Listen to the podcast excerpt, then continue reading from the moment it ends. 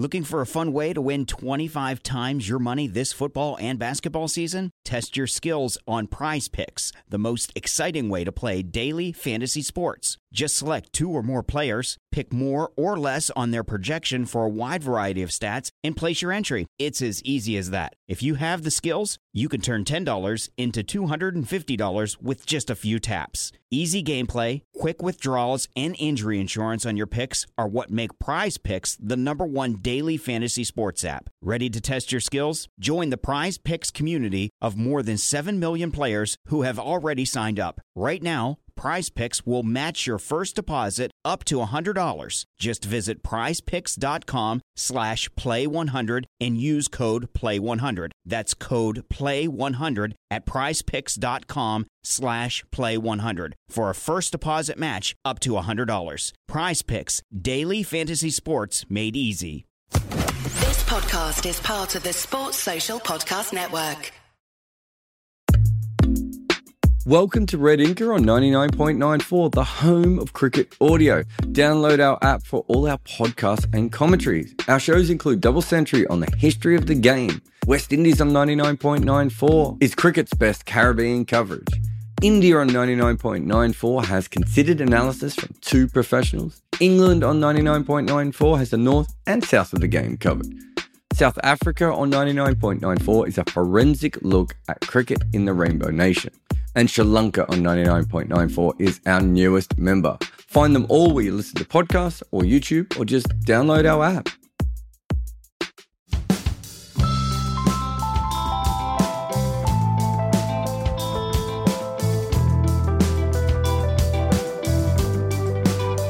Welcome to Red Inker, which is part of the 99.94 network. I'm Jarrod Kimber.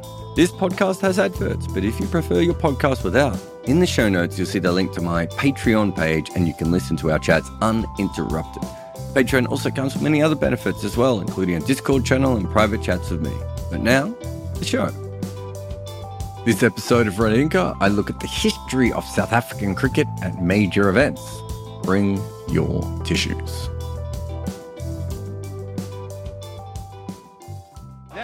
May have been the difference between a World Cup final, Klusener on strike. There it is. They go. for This will be out surely. Ah, it's out. It's going to be run out. Oh, that's it. South Africa out. Donald didn't run. I cannot believe it. Australia go into the World Cup final. Ridiculous running with two balls to go. Klusener hitting it hard into the pitch. Here he comes. Allan Donald. Look, he's going back to his crease. The throw misses. Fleming gets it. He hasn't even got a bat. Here's the throw. Gilchrist won't fumble. Quinton de Kock was smashing the ball everywhere against Zimbabwe. He was clearly on a mission. South Africa weren't really fighting their fellow African nation. They had already destroyed them. They were just trying to beat the Hobart weather. And in truth, you could see that they were always losing that battle. This game probably shouldn't have gone ahead. No World Cup match should be played in conditions this wet. The South African bowlers could barely grip the ball in the second part of their effort. It had continued to rain, and quite heavily at this point, and the Zimbabweans could barely stand up on parts of the field. QDK, for everything that he could do, hit the ball as hard as he could, hoping he could beat the rain. No one actually knew what any of this meant at that point. South Africa still had a lot of games to go. Yes, if Pakistan had a brilliant tournament from then on in, it could cause problems for South Africa. But as Pakistan lost to Zimbabwe themselves, this game was kind of discarded. And now it looks like another match that cost them a crack at the World Cup. The umpires did try and push this result far beyond where they ever should have. The ICC clearly wanted a result as much as South Africa did. And eventually it took Zimbabwean captain Sean Williams turning to the umpire and saying, This is a World Cup. That was enough to eventually make the umpires realize that this was just not fit conditions. It was not a game that should ever have gone ahead. You could almost argue it maybe never should have started. But that comment means something else as well. For South Africans, it's almost spine chilling. South Africa were actually part of the reason that the ICC exists. In order to have a triangular tournament between England, Australia, and South Africa, they formed the Imperial Cricket Conference, or as we now call it, the International Cricket Council. They were terrible in that first ICC event. They had two 10 wicket losses and another game they lost by an innings. There was one match where they did a little bit better against Australia, or at least a second string Australia, as the first string team didn't actually make it out because they were essentially on strike. They managed 329 the South Africans on what was a soaking wet pitch. The following day, they dismissed them for 219 runs, giving themselves a healthy lead. The third and final day, not a single ball was delivered because there was rain. We think about South Africa's bad form and luck in World Cups starting in 1992.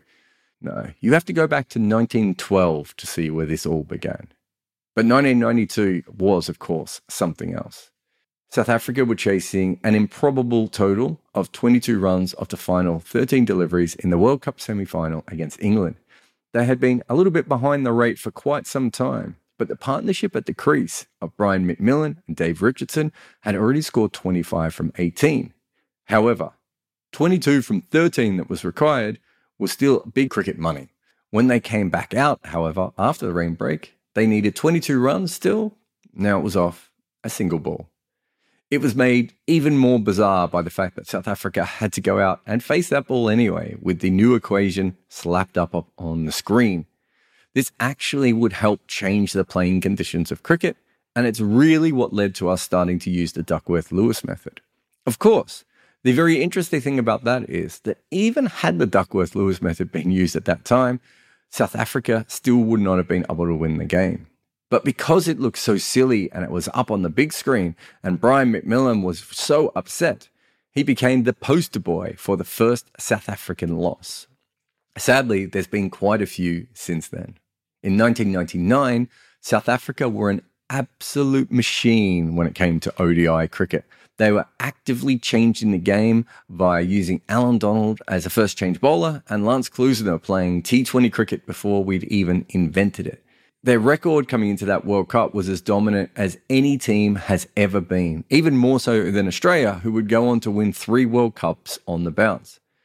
And it was Klusener who was smashing Australia all around that World Cup semi final. And it was Australia who was panicking and choking all over the place until South Africa got the scores level and they needed one more run to win. And for some reason, Klusener suddenly changed the way he was batting. And in the space of two balls, Australia had two separate run out chances. They missed the first, and they got the second. Four years later, in the next World Cup in 2003, South Africa only went and tied again. They were hosting their first World Cup. It was a huge moment for cricket in that region, and South Africa found themselves in a must win rain hit game against Sri Lanka. There was a lot of pressure. If you don't believe me, here is Kumar Sangakkara explaining just how much pressure there was. Oh, it's lots of pressure here for the skippy, eh? Gonna let his whole country down now if he fails. Oh, lots of expectations, fellas. Come on. Oh man, the weight of all these expectations, fellas. The weight of the country, chaps. 42 million supporters right here. Depending on Sean. But it was Mark Boucher who was facing Murali. He smacked the wet ball for six and he looked completely on top at that stage. And to get ahead of the DLS, which, as we've already mentioned, South Africa inspired the use of, Boucher just needed a single. Instead, they misunderstood the DLS and they thought by being equal, they were actually in front in the game. So, off the last ball of that over, Boucher defended and the scores remained tied, and South Africa were out of their home World Cup before the second round, basically before the serious stuff had even begun. NFL Sunday Ticket is now on YouTube and YouTube TV, which means that you can stay close to your team even if you don't live in their town. Like maybe you're a Raven who married a Seahawk who got a job in the land of the Falcons. With NFL Sunday Ticket, you can watch your team's out of market Sunday afternoon games no matter where you live because you shouldn't have to change teams even if you change towns. NFL Sunday Ticket, now on YouTube and YouTube TV. Go to youtube.com slash presale to get $50 off. Terms and embargoes apply. Offer ends 919. No refund. Subscription auto renews. In the quarterfinals of the 1996 World Cup, they dropped Allan Donald for their spinner Paul Adams. Brian Lara absolutely destroyed them, while their best bowler sat on and could only watch.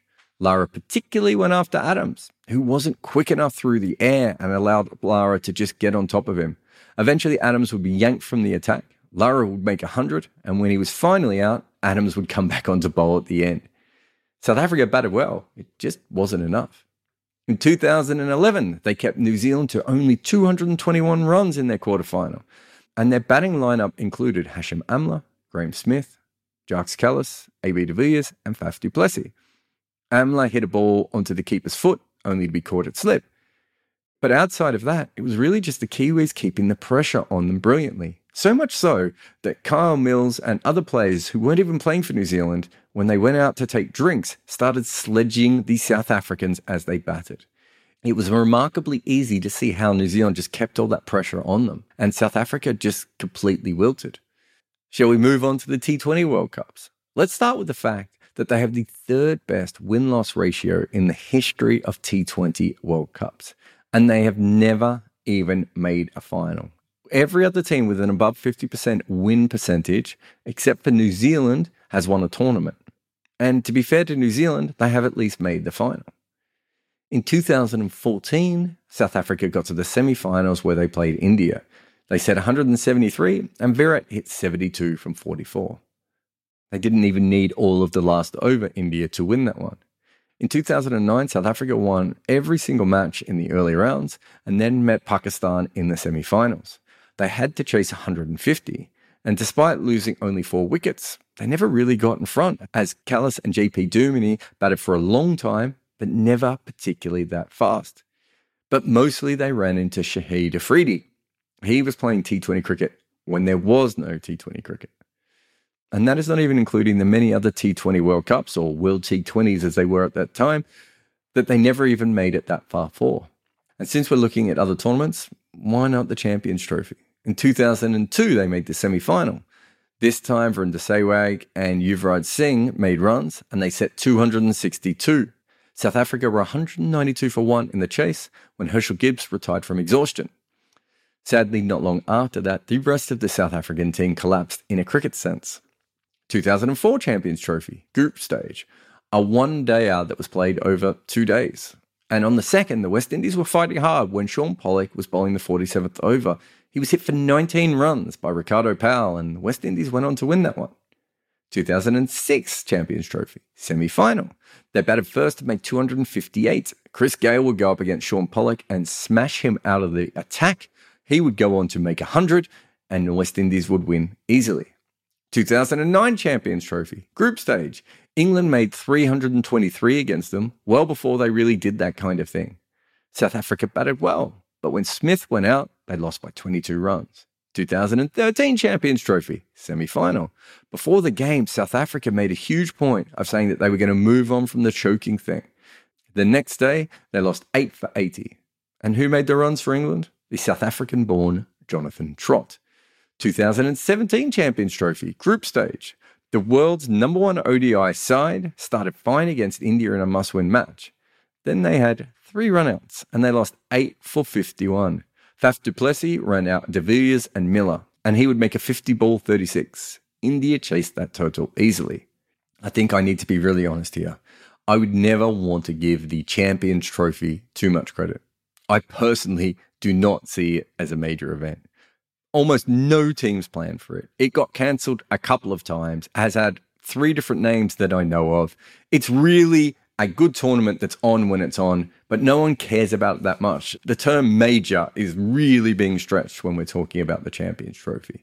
But I mention all that because of how many times they made the finals and knockout games in that particular tournament as well, and it still never went anywhere. And I haven't mentioned every single time where something went wrong, just because this would actually go on forever if I just listed all the different ways in which South Africa have struggled in these major tournaments.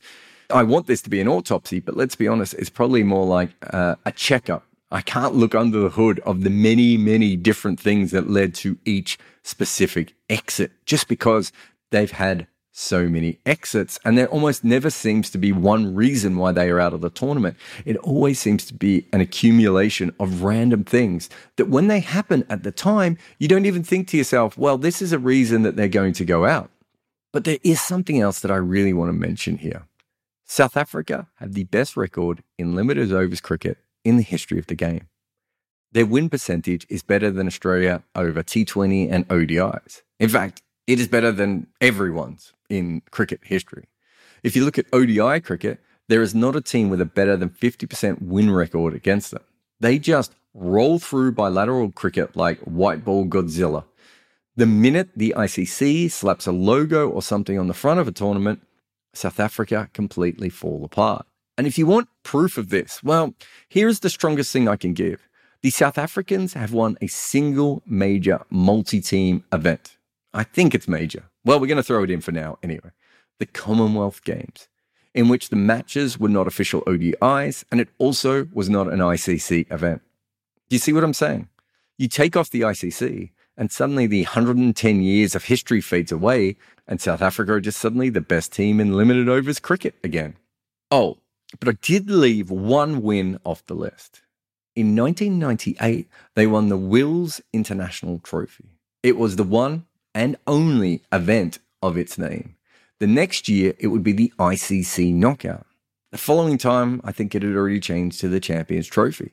So even if you want to argue that the Champions Trophy is a major event, which it is clearly not, the Wills International was certainly not a major event or anything like that. For instance, to win this, South Africa only had to be successful in three games. It counts as an ICC tournament barely, and it's certainly not major.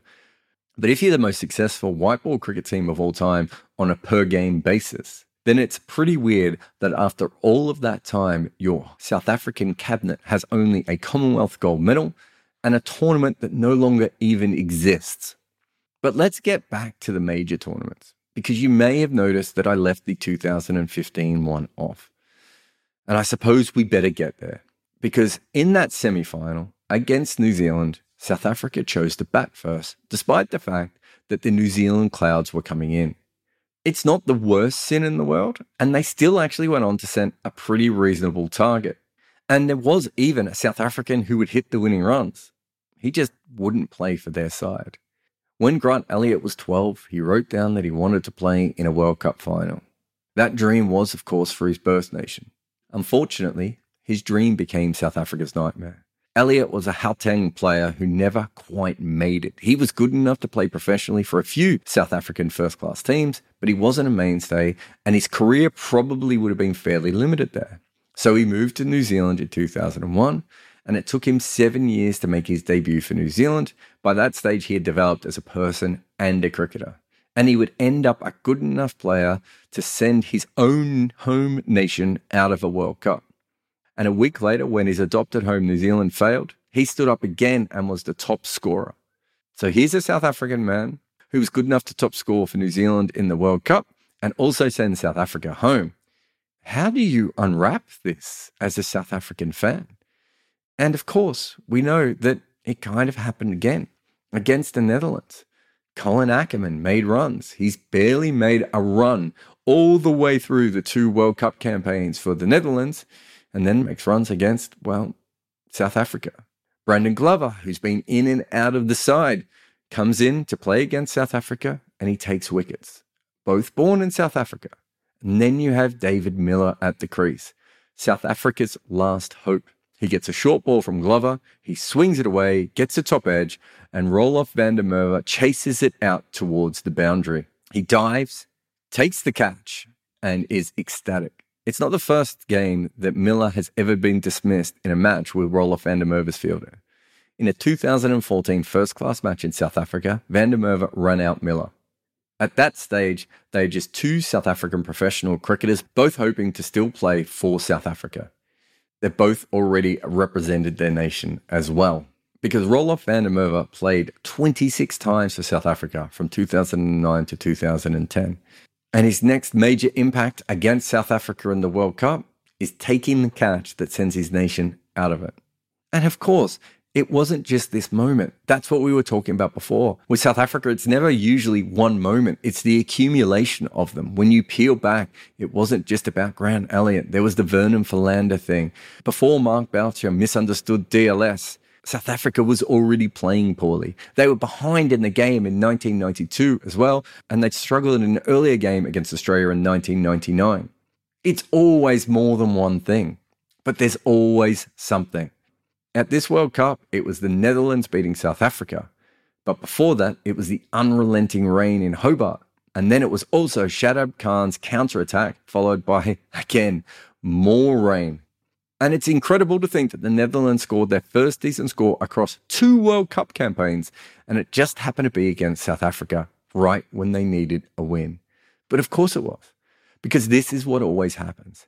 This is a multi generational, multi format hoodoo that includes rain, mass, rogue South Africans, 12th men sledgy, comedy runouts, and kind of everything else. It isn't one thing, it's the entire ICC system that seems to be against them. But the one constant is the world's best ever bilateral limited overs side has no major silverware. As Sean Williams said, this is a World Cup. And so, of course, South Africa is going home. But that they lose is one thing, how they lose is another. And I want to look a little bit at the joyful Zimbabwe fans of this World Cup. This is a team celebrating its culture through its team being at the World Cup. India was smashing them everywhere and their fans were dancing and partying. They didn't come to the World Cup thinking Zimbabwe was going to win it. How could they? The last time that Zimbabwe was a proper threat to any teams was probably the 1999 World Cup when they made the quarterfinals and Neil Johnson played an incredible game against the Australians. That's not why the Zimbabwean fans were there. They were there just to support their country. They have a different relationship to cricket and to their team than South Africa does. South African fans do expect their team to win. Their rugby team has won the World Cup. Their cricket team, let's not forget, has been the number one ranked test team as well. They are expecting something better. And also, unlike Zimbabwe, they're winning outside the World Cups. They are building up to these moments. And so it makes me think that even if one day South Africa do win a World Cup, will the fans be able to enjoy it? Because there's just been such a long build up and all these little random things that have happened to them to send them out of all these different tournaments. They're going to be playing on the mind of any South African fan. At this stage, it's inherited sadness to be a South African fan. It doesn't matter if you're a young fan, the stories are going to be passed to you. And when you watch a World Cup, even if South Africa are playing incredible cricket, there will be times when you will be sitting there as a South African fan waiting for it to end. And so, even when you win a World Cup, you won't have the normal joy that another fan will have. When I was a kid, South Africa was the team I hated the most. I was a young Australian fan, and I think I thought that South Africa was the only team that had the chance of taking the crown away from Australia. And when I started my blog, I kept that going as a joke. In fact, if you read most of the most disgusting and terrible things I wrote about any cricket team were either New South Wales or South Africa beyond the, the blog, I actually lived with South Africans. I had many friends from there. It was the first country that I actually wanted to visit as a kid, but I didn't really warm to them as a team.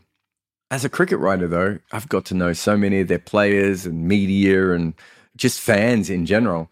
And I just enjoy covering them. I loved seeing them have success as a test playing nation. And I've also enjoyed, even in a macabre way at times, the way they have managed to play in World Cups, this incredible commitment to a bit at a certain point.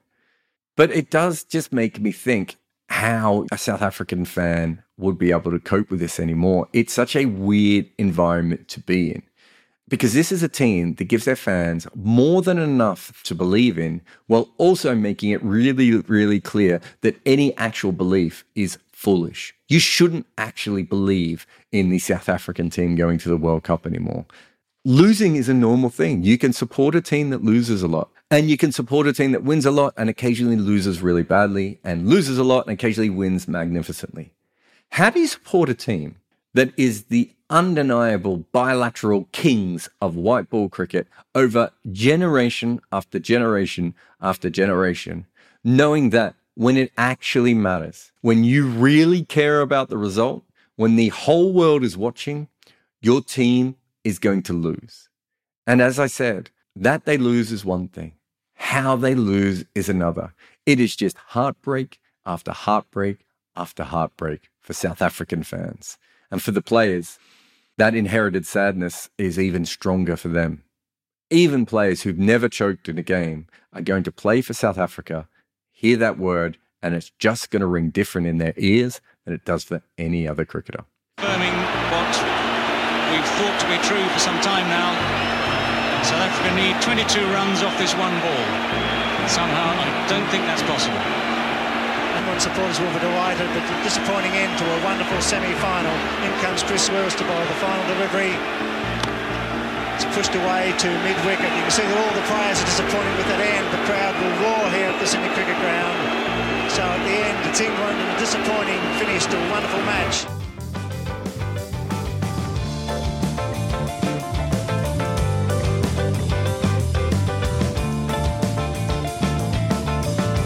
Thanks for listening to Red Inker on 99.94. For more information about us, go to 99.94dm.com. Remember to download our app or just search for West Indies, India, England, South Africa, and Sri Lanka with the search term 99.94 where you find podcasts or on YouTube. Also, support us. If you can't help out on Patreon, every single review, share, or word of mouth suggestion to your friend helps us. However, this podcast is made available by the people who support us at Patreon, so thank you to all of those who do. There is a link to the Patreon in the show notes. Red Inker is made by me, Jarrod Kimber. Nick McCorriston makes the best audio anyone can from random Zoom calls. We also have a great support team from 42 with Rati Joshi on socials, Aurojyoti Senapati, and Maida Akam producing some of the shows, and Mukunda Bandreddi as the head of YouTube content. Our theme tune is by the Red Cricket.